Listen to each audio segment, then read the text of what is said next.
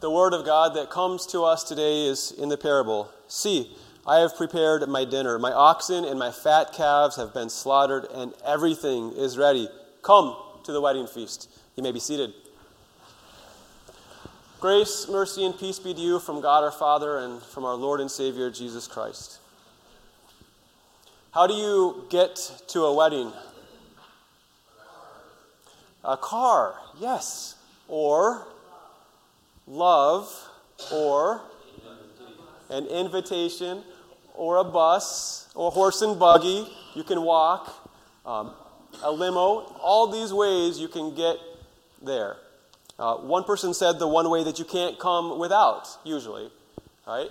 Can you get to a wedding without an invitation? Huh? We, let's vote. Who says yes? Uh, who says no? Okay, you all know.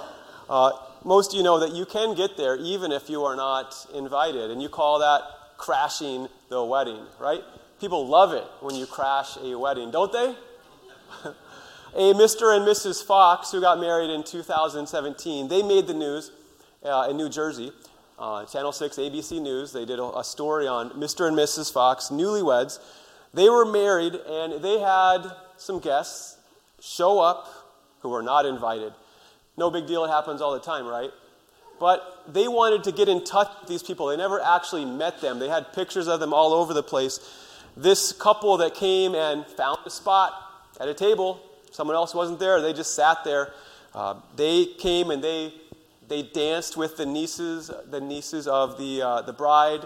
They had a good old time. They got their whole table up and dancing. It was great fun. They went outside, everybody else, and got a Polaroid taken of themselves. They were having fun. They were partying, right? Good times. They then took, wrote out a little card Dear Mr. and Mrs. Fox, congratulations. And in the letter, or in the card, they put the Polaroid, the picture of them, and they said, Thanks for letting us crash your wedding. And then they said, they put in a dollar. And they said, a buck for good luck. Isn't that sweet? I don't know. It probably cost, how much did that cost the parents of the bride to have them there? I don't know. A lot, right? 150 bucks? I don't know. Wasn't cheap, wasn't free, right? Um, and they, they put in a whole dollar? Come on, right? Well, they weren't trying to pay for their dinner, were they? They knew that they were freeloaders, but they were there to have fun. So Mr. and Mrs. Fox, like, they didn't realize it at the time. Like, oh, I thought they were with you. No, I thought they were with you. It wasn't until the next day when their suspicions were confirmed when they opened up that card and knew that they were wedding crashers. But they had so much fun. These people, these people genuinely were there to celebrate with them, even though they didn't know them. Sounds odd, doesn't it? So the ABC station was running this story because they wanted to find them and thank them for the buck for good luck. They were genuinely happy that their wedding got crashed. Would you? Took my wife all of a millisecond to answer that. All right, so we got a guard. We need some guards at our, at our kids' weddings, so no crashers. All right. Well, it's a bizarre story, isn't it? It is just, it's sort of strange. Um, you might hear these sometimes here and there, but usually it doesn't happen. It's unheard of to get to a wedding without being invited, right? It just doesn't happen, right? Well, Jesus today also tells a bizarre story about a wedding where there's some crashers. There's some wedding crashers. Open up your bulletin or your Bible, Matthew chapter 22. And we'll kind of just walk through this and see how does this relate to us? It relates so much to us. It starts off like this. Again, Jesus spoke to them in parables. So that little word again, we could just breeze past that and just get to the story that Jesus tells us. But we're going to pause a second. Again, Jesus told us uh, spoke to them in parables, right? Matthew 22, here's a math question for you. Matthew 22 follows Matthew 21. You guys are good. Sorry, that was dumb. Uh, in Matthew 21, Jesus rides in to Jerusalem. He's riding on, on a, a colt, and the symbolic gesture, and he shows up to the temple with all the people saying, Hosanna to the King of David. He receives their accolades. In doing this, he's saying, Yes, I am the king of Israel. He rides in, and then a couple days later on Tuesday, which we have in our report here, the chief priests and the elders come up to Jesus as he's teaching in the temple and say, Who said you could do this? Right? Who gave you this authority? right? How can you ride in as king of Israel? How can you teach us like you are the boss, right? You're not the boss. We're the bosses. Or maybe Rome's the boss. You're not the boss, Jesus, right? Do you have this story in mind? And then Jesus says, Well, I'll answer you. And he answers in four ways. By what authority can I do these things? He tells four ways at the end of Matthew 21 and here in Matthew 22. And I won't go into it in depth, but the first one, is he says basically, All right, I'll tell you by what authority I'm doing these things. If you tell me what you think about John the Baptist, is he from heaven or is he from man? In other words, is he a prophet and true or is he just a deceiver? And they can't answer it. They say, Well, if we say he's from heaven, he'll say to us, Well, why didn't you listen to him? And if we say he's from man, all the people will get mad at us because they think he's a prophet. So that's the first episode. The second one, we didn't talk about it here in church, but it's about two kids, right? There is one son who the dad says, Hey, go work in the vineyard. And the son says, No, not going to do it. But then he ends up going. That's the first son. The other son says, Yeah, okay, dad, I'll do it. And he, he gets distracted on his video games, and he never does it. So Jesus asks them, Which son obeyed? Everybody? First, the first one, right? The one who said, No, I'm not doing it, but then ended up doing it. And he says that's the tax collectors and the sinners. The ones who right now are saying no to God. They changed their mind and said, Okay, God. That's the second story Jesus tells. The third one, if you were here last week, there Jesus tells a story about uh, a vineyard. Uh, a guy set up this vineyard. It's an awesome place to live and work. And then he goes and sends some servants to collect some of his rent, which is, you know, the grapes and stuff. And these renters act like they're the owners. They think that this gift of the vineyard is now theirs. So they are trying to, to steal what does not belong to them. So that's the second story. In that story, the, the tenants end up killing the son. So this is heated stuff. Today, Jesus tells a story about another story. And so we have to put it in that context. This is Tuesday of Holy Week. Two days later, it'll be Thursday, the sun will go down. Jesus knows that he will be arrested. He will go to trial overnight and he will be condemned to death, and on that Friday, he will be put to death. This is not just like a ho hum story, you know, sometime in Jesus' life. This is right before he's arrested by these guys, right? So Jesus has some words for them but he also has words for us. Let's take a look. So, all that to say, we got through the first word or two. And again, Jesus spoke to them in parables. So, this is the story Jesus said. You're you there with me? The kingdom of heaven is like this it may be compared to a king who gave a wedding feast for his son. I know some of you moms and dads are thinking about your own kids about to be married or a wedding that you had recently.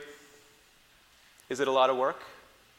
Right? To get ready for your daughter's wedding or your son's wedding, it's a lot of work. Is it a joy? Yeah, it's, it's, it's, it's a great experience to have a wedding for your kids. Haven't done it yet, but I've been in a bunch of weddings, and it's a, it's a great joy. And so when we think here that king has a son, don't just think like, okay, some guy who lives in Luxembourg, right, who wears purple clothes. Think Caesar. Think the king of the United States. Think the biggest guy in the world, right? Caesar, his son is getting married. And so what does Caesar do? I'm going to throw a party, right? And so he invites all the important people the vassals, the generals, all the big shots. He tells them ahead of time, on this day, the, the wedding's going to happen. And then he sends out servants to say, okay, now is the time. Come, come to the wedding feast. It's this morning, it's starting. And um, for some of you who done wedding plans and you have your list of 80 or 150 people and you're inviting all the people and you get these RSVPs back, right?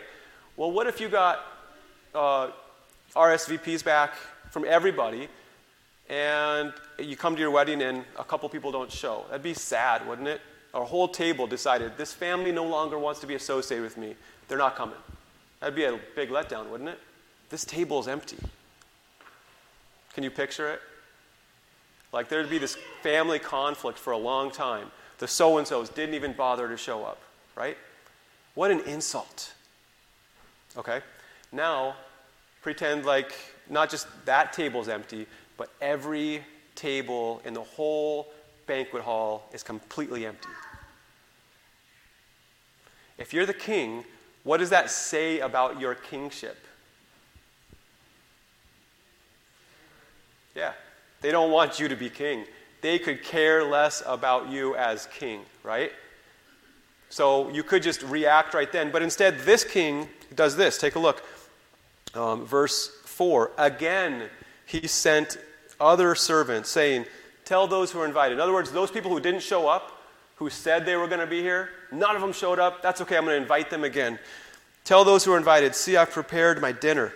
My oxen and my calves have been slaughtered. Everything is ready. The food is hot. The drinks are cold.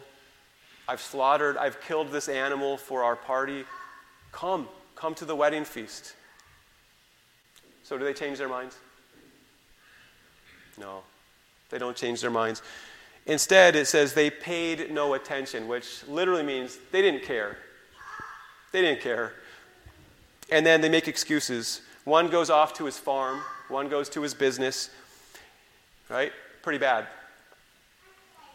But then it gets worse. So Jesus' story just ramps up, right? So then Jesus, sent, or the, the master, the king, sends uh, to others, and these people, rather than just saying, please leave us, we're not going to the party, they kill the servants who, the messengers, the, the mailmen.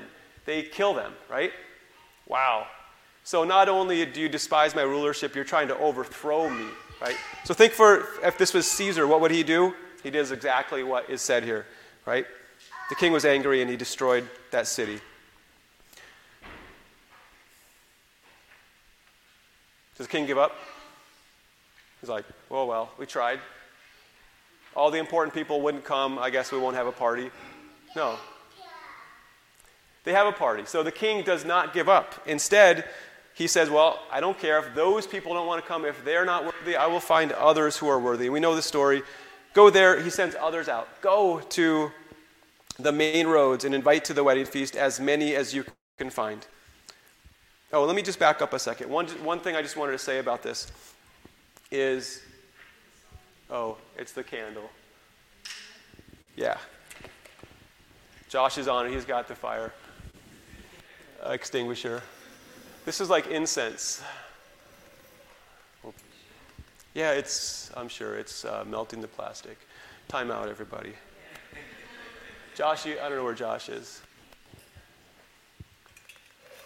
Um, we need something to just cover that. And we need some fresh air.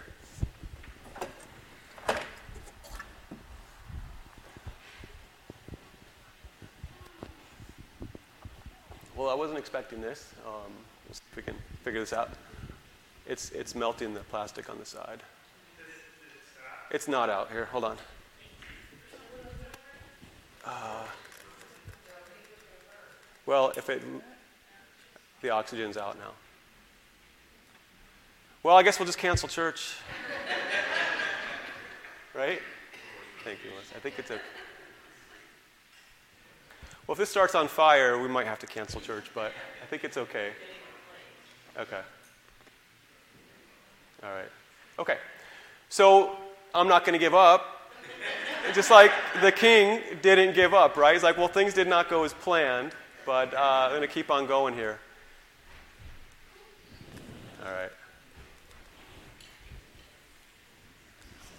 Uh, it's smoldering a little bit. Might need something smaller.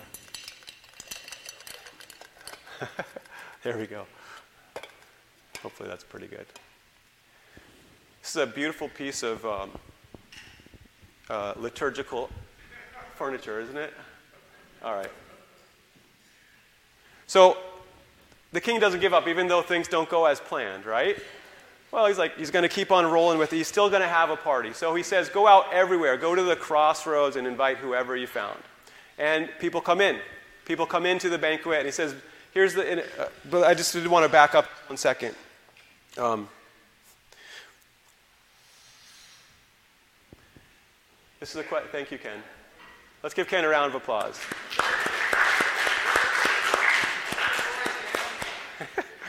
All right, I'm going to try to reel everyone back in, although it might be impossible at this point. Well, just just one thing that's, that's helpful for us to remember is that um, do we, sometimes we often think, well, God will excuse us if we have other plans, right? If God wants to do his things, well, I have other plans. Is that going to work out okay for me? No. In our, the story here, the, the party will go on. Just like today, the sermon will go on, right? It's going to happen. Uh, so the king does not give up. He sends out everyone, right? The riffraff, everywhere, at all the crossroads, and they come in.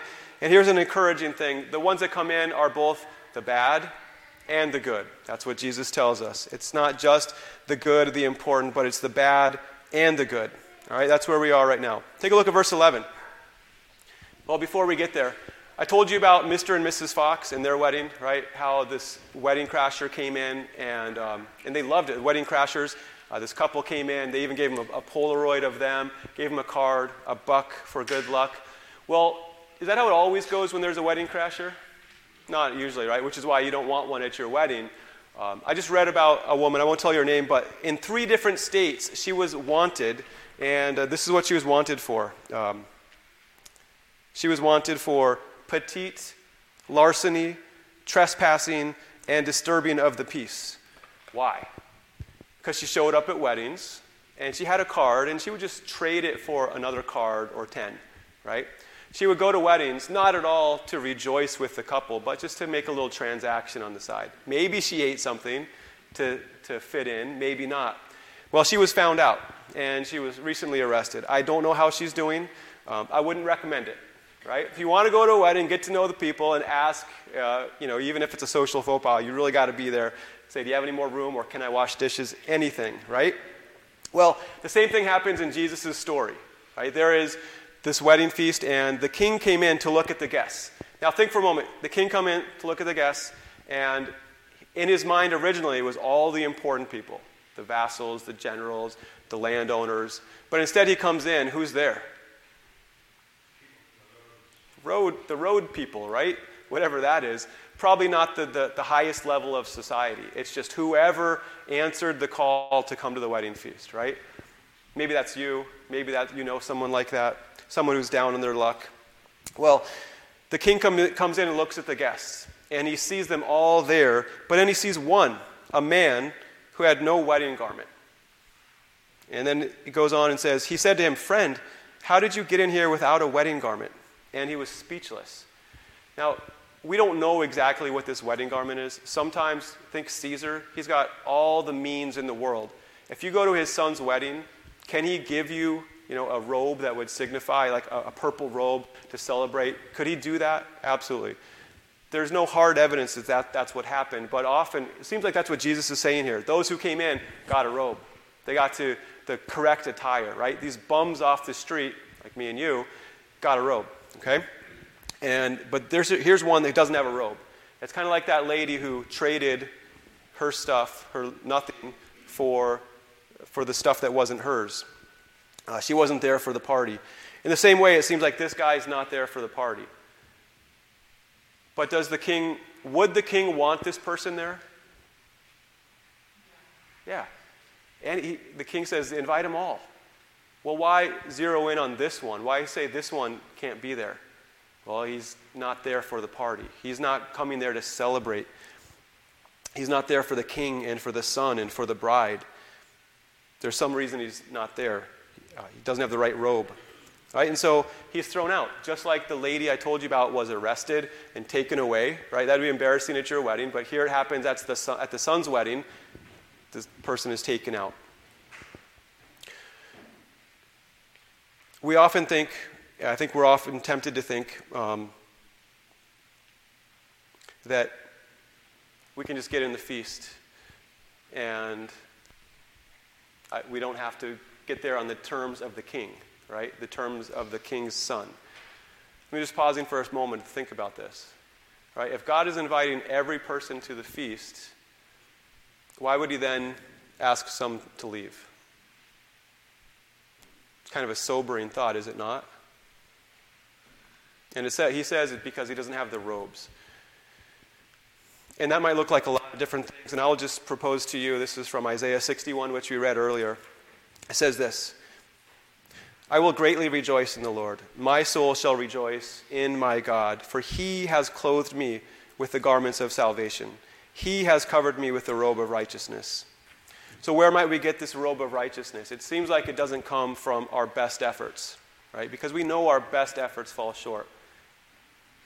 Even if we've only sinned once, we have violated the king, but we have violated the king more than one time. We have offended the king, and so we need a robe, the robe that he freely gives.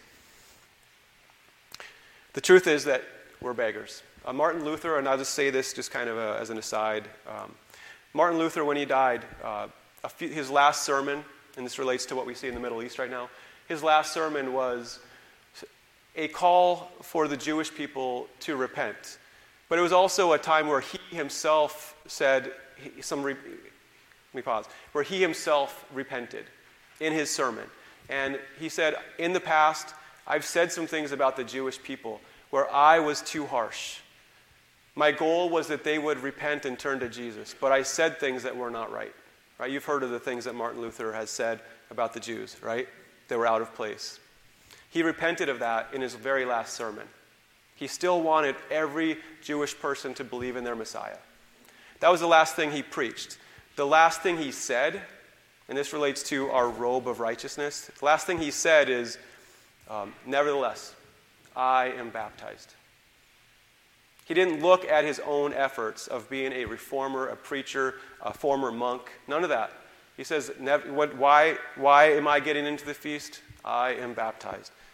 Now, I don't give that to you as a false hope, like, okay, I got my little ticket, baptism, and I can live how I want. No. In baptism, I am clothed with someone else's righteousness, the righteousness of Jesus. He gives it to me as I trust in Him. Right? The last thing that Martin Luther wrote that we know of was found in his pocket when he died. It was six words. And it was this We are beggars. This is true. We are beggars. This is true. And in this story, multitudes come in to the wedding feast, and they're all wedding crashers. They weren't originally invited, but the king reached out and invited. We are those beggars. We have nothing. This is true. In Jesus, we have, in, in, G, in this story, the king did everything to provide the supper, which included, included giving the animals for the sake of the party. And in, in Jesus, God has given us the sacrifice, his own sacrifice to prepare the party that will last forever. And in Jesus, we can't just give our buck and say, here's a, a buck for good luck, but we can say, I'm going to be at the party. Take my little scraps of paper my, my words, my deeds that mean nothing. Take them all. Here's a buck for good luck. It's not paying for the feast, it's not paying for the wedding party. But in Jesus, and I'll just end with this, it, it might sound a little hokey, but in Jesus, our Polaroid is in a card. It has us pictured there in a robe of righteousness with Jesus' arm around us. And, and it's delivered to the Son and it's opened with great joy. In the name of Jesus, amen.